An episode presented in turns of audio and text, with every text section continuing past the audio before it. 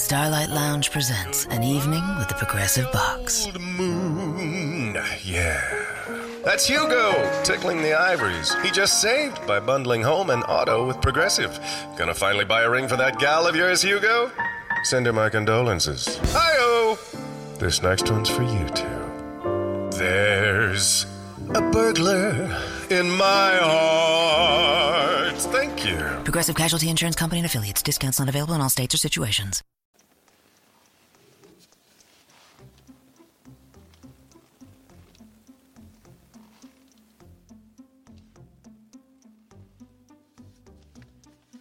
Benvenuti a Start, la trasmissione di quello di arte blog radio podcast dedicata alla storia dell'arte in anteprima, nella diretta su Spreaker alle 9 e un quarto, ormai ci stiamo settando su questo orario e scaricabile dal sito www.quellodiarte.com dove troverete anche qualche utile immagine di riferimento.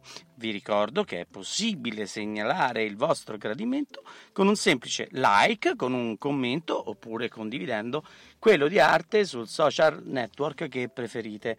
Io sono Michelangelo Ammoliti e in questa puntata vi voglio parlare di quella scuola nel bosco, Corot e gli artisti della scuola di Barbizon. E con più di 3000 quadri dipinti, Jean-Baptiste Camille Corot è tra i più importanti paesaggisti della storia dell'arte e dà poi quello che è l'impulso alla scuola di Barbizon ed è importantissimo questo capofila e diciamo perché valorizza quella che è una pittura en plein air ovvero una pittura all'aria aperta quindi gli artisti della scuola di Barbizon Barbizon è un piccolo sito un bosco un boschetto che sta vicino Parigi poco distante dove alcuni artisti decidono di prendere e spostarsi per andare a dipingere. È un periodo in cui il paesaggio ha sviluppato quello che è il suo grande senso di eh, naturalismo. E ci sono già c'erano artisti come Lorraine e Canaletto che si erano cimentati nel paesaggio, ma durante quella temperie romantica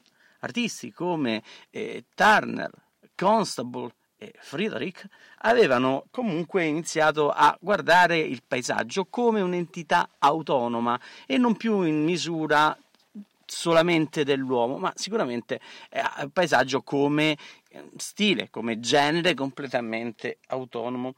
Eh, però attenzione a non confondere quello che è il termine veduta col termine paesaggio. Il quadro di paesaggio rende come prima protagonista la natura, non solo con la descrizione di quelli che sono i vari particolari che la compongono, ma anche con l'attenzione a riprodurre quelli che sono gli effetti climatici. Ed è qui la grande differenza, perché c'è quasi un'impostazione tecnico-scientifica di quella che è la rappresentazione stessa del, del, paesaggio. Ecco, qualcosa di simile a quello che aveva già fatto Leonardo da Vinci sta facendo Camille Corot e gli artisti della scuola di, di Barbizon.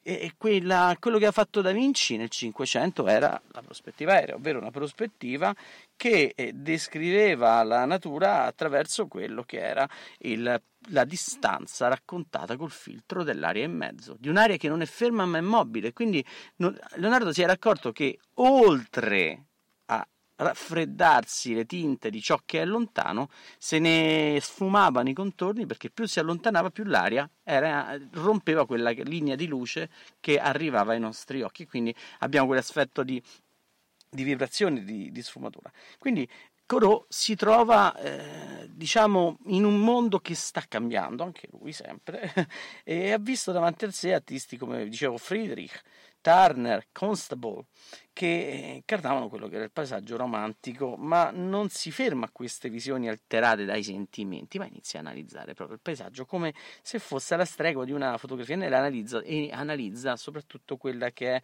la luce e che diventa il principio unificatore di tutta l'opera di Co. Ma non è più una luce simbolica, né una luce divina, né una luce dell'illuminismo, ma è la luce del sole che illumina e irradia gli oggetti.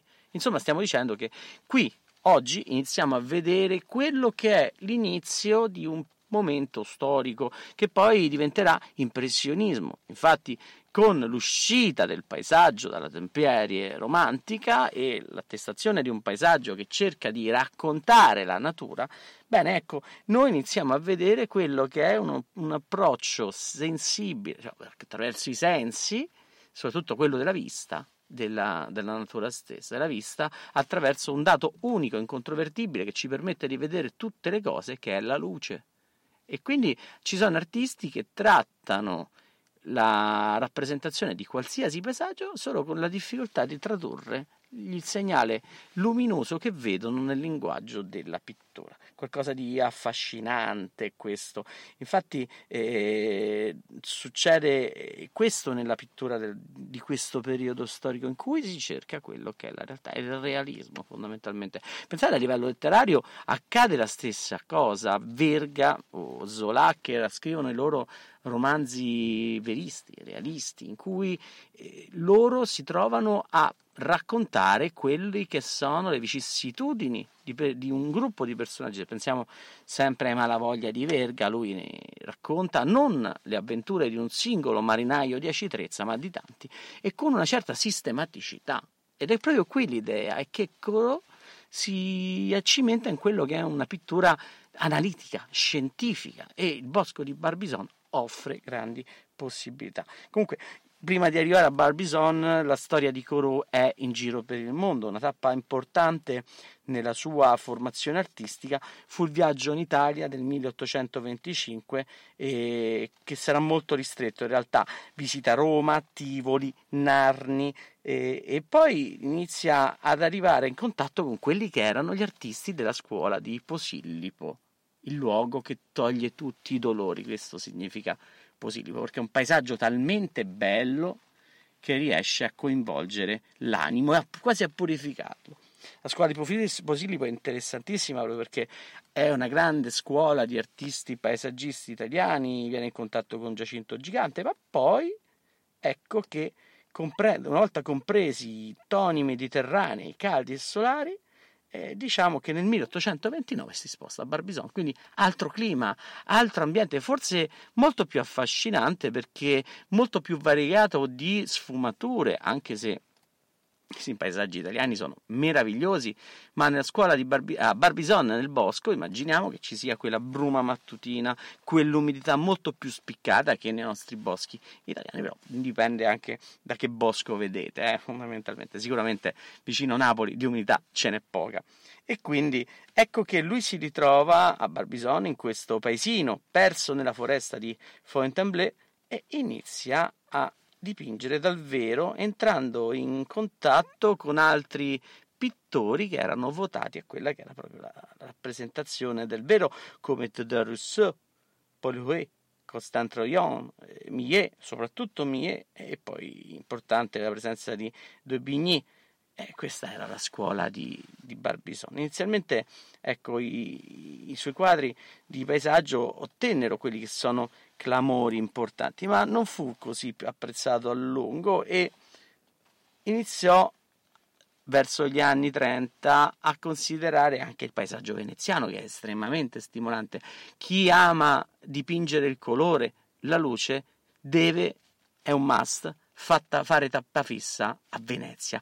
Lo farà anche Monet, come vedremo, che dipinge tutto di Venezia, c'è il bellissimo quadro, eh, quadro che rappresenta eh, la Ca Grande, c'è tanto, insomma, Venezia diventa una palestra per gli artisti della luce perché Venezia non è soltanto la rappresentazione di un paesaggio, ma è anche l'attenzione a quella che è la luce che si riflette sul mare, ma addirittura che riflettendosi sul mare si riflette sui palazzi e quindi connota delle atmosfere molto particolari. Poi tornando anche perché i più grandi paesaggisti erano veneti, se pensiamo a, a Canaletto, a Bellotto, a Guardi, diciamo i big dell'arte italiana. Ovviamente anche avevamo Pannini oppure lo stesso eh, von Vittel, papà di Van Vitelli, Caspar von Vittel che è stato uno dei più importanti paesaggisti, poi ovviamente la scuola di Posillipo, però Corot sente eh, l'intenzione di spostarsi a quello a Venezia. Comunque riesce a prendere queste bellissime sensazioni molto liquide di una pittura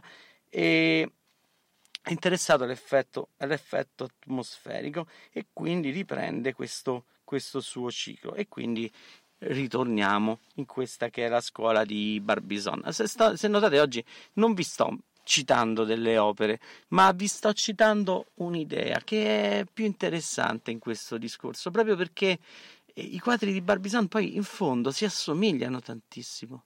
Sono eh, relazioni, sono rapporti intimi con una natura che è veramente selvaggia. E andatevi a vedere, sono tanti, vi ho fatto dei nomi, ve li ritrovate sulla pagina dedicata alla puntata di oggi di www.quellodiarte.com sul blog, quindi su questo vi lascio a voi l'onere, l'onore, il piacere, il gusto di guardarvi quelle che sono le opere di questi straordinari artisti che eh, vivono con un'influenza poi di un pittore romantico alla base perché Corot fondamentalmente si fa appassiona, si appassiona a quella che è la pittura di John Constable soprattutto se pensiamo a Constable alle tante, ai tanti studi di nuvole che ha fatto non solo ai suoi paesaggi che anche lui possono confondersi l'uno con l'altro per quanto sono sempre attenti ai soliti particolari.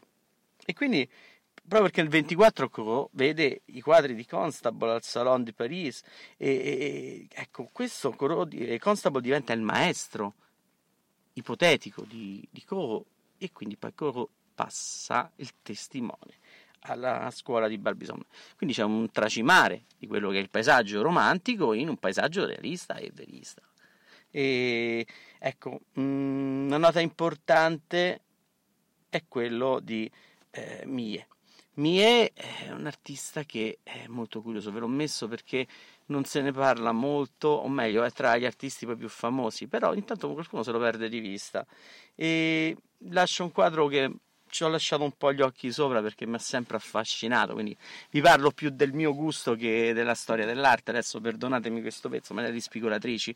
È un quadro che fu presentato al Salon di Paris eh, lo stesso anno di Ede Scandalo e, e quindi perché quelle dimensioni di quadro, e qui è una casualità interessante, era destinato a, a quelli che erano i grandi quadri di, di mm, quelli didattici, quelli del, del, neoclassico, comunque dove c'erano delle rappresentazioni importanti. È un quadro di un metro e mezzo, alto eh, 52, molto grande, molto eh, intenso anche, c'è chi l'ha chiamate eh, le, tre, le tre povere morte di grade, morte come si dice, eh, scusate, le tre grazie povere, quindi c'è questa idea di un quadro che racconta eh, un momento storico che è quello dell'attività rurale. Mille rispetto agli artisti di Barbizon ha un impegno civile, sociale, un po' quello che ricorda Bellizza da Volpedo quando fa il quarto stato, il quadro che è sempre di eh, copertina al, al, capitale di Marx, dove ci stanno le persone che camminano verso, verso l'osservatore e in questo quadro rappresenta non solo la natura, ma quella che è un'identità contadina. E quindi si può dire che un po' Millet ci chiude un po' il, il giro di questo quadro di paesaggio che prima inizia a escludere l'uomo per descrivere il dato atmosferico e poi si ricorda a un certo punto che l'uomo è presente nella natura. È straordinario questo modo di rapportarsi dell'arte allo spazio stesso perché con un viaggio che abbiamo fatto dal romanticismo vediamo l'uomo che prende una propria identità nuova che non è più fuori dalla natura, non è più in una storia antica e passata, ma è presente e ambientale. Quindi grande riflessione, grande pensione. Vi mando alla attenzione, vi mando a quello che è il, lo studio, alla conoscenza di questi artisti perché ne vale veramente la pena.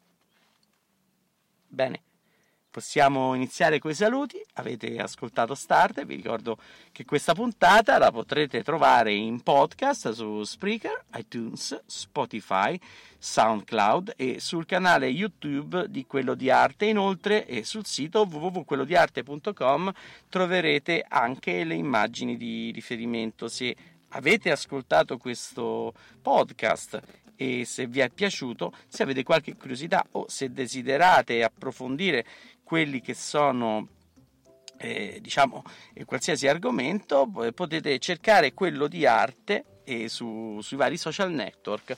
Voglio rispondere alla domanda di Yuri che mi chiede, che intanto mi fa i complimenti per la trasmissione, ma quelli grazie, Yuri, carissimo, un caro amico anche lui, e mi chiede se prossimamente tratterò di quella che è l'arte indiana. Beh, Yuri, ti devo dire che c'è infatti una certa idea di far proseguire questa storia dell'arte non soltanto nei nostri territori, ma in territori anche altri e quindi L'idea c'è di lavorare su quelle che sono le altre storie dell'arte, altre tra virgolette naturalmente, quindi indiana, orientale, dell'Oceania, non mi, non mi, dispiacerebbe affrontare questo tema, africana, sudamericana. In fondo l'arte italiana ed europea ha le sue belle caratteristiche, in questi giorni con molto piacere vi sto raccontando, ma poi naturalmente dobbiamo dirci una cosa importante, che l'arte l'hanno fatta tutti tutti in questo bellissimo mondo, perciò eh, sarebbe giusto vederlo. E poi vediamo un po' che succede. Eh, sicuramente non, non sarà un'arte che lasceremo da parte, né quella indiana né le altre. Quindi ti ringrazio Yuri per la domanda, ringrazio tutti e voglio salutarvi con il solito ricordandovi che l'arte si vede, si ascolta, eh, ma soprattutto si sente. Buona giornata a tutti. Hi, it's Jamie, Progressive's Employee of the Month, two months in a row. Leave a message at the. Hi, Jamie. It's me, Jamie. I just had a new idea for our song about the Name Your Price tool. So when it's like, tell us what you want to pay, hey, hey, hey, and the trombone goes, blah, blah, blah, and you say, we'll help you find coverage options to fit your budget. Then we just all do finger snaps while a choir goes, statements coming at ya, statements coming at ya. Yes? No? Maybe? Anyway, see your practice tonight. I got new lyrics for the rap break. Progressive Casualty Insurance Company and affiliates. Price and coverage match limited by state law. Five hour tea with caffeine from green tea leaves. It's delicious, energizing, and comes in three amazing flavors with zero sugar and four calories. It fits your life. With its compact size and portability, it goes where you go to the campsite, the hiking trail, the beach without weighing you down. Five hour tea. Caffeine from green tea leaves. Release your natural side from the makers of Five Hour Energy. For more information, visit 5hourenergy.com.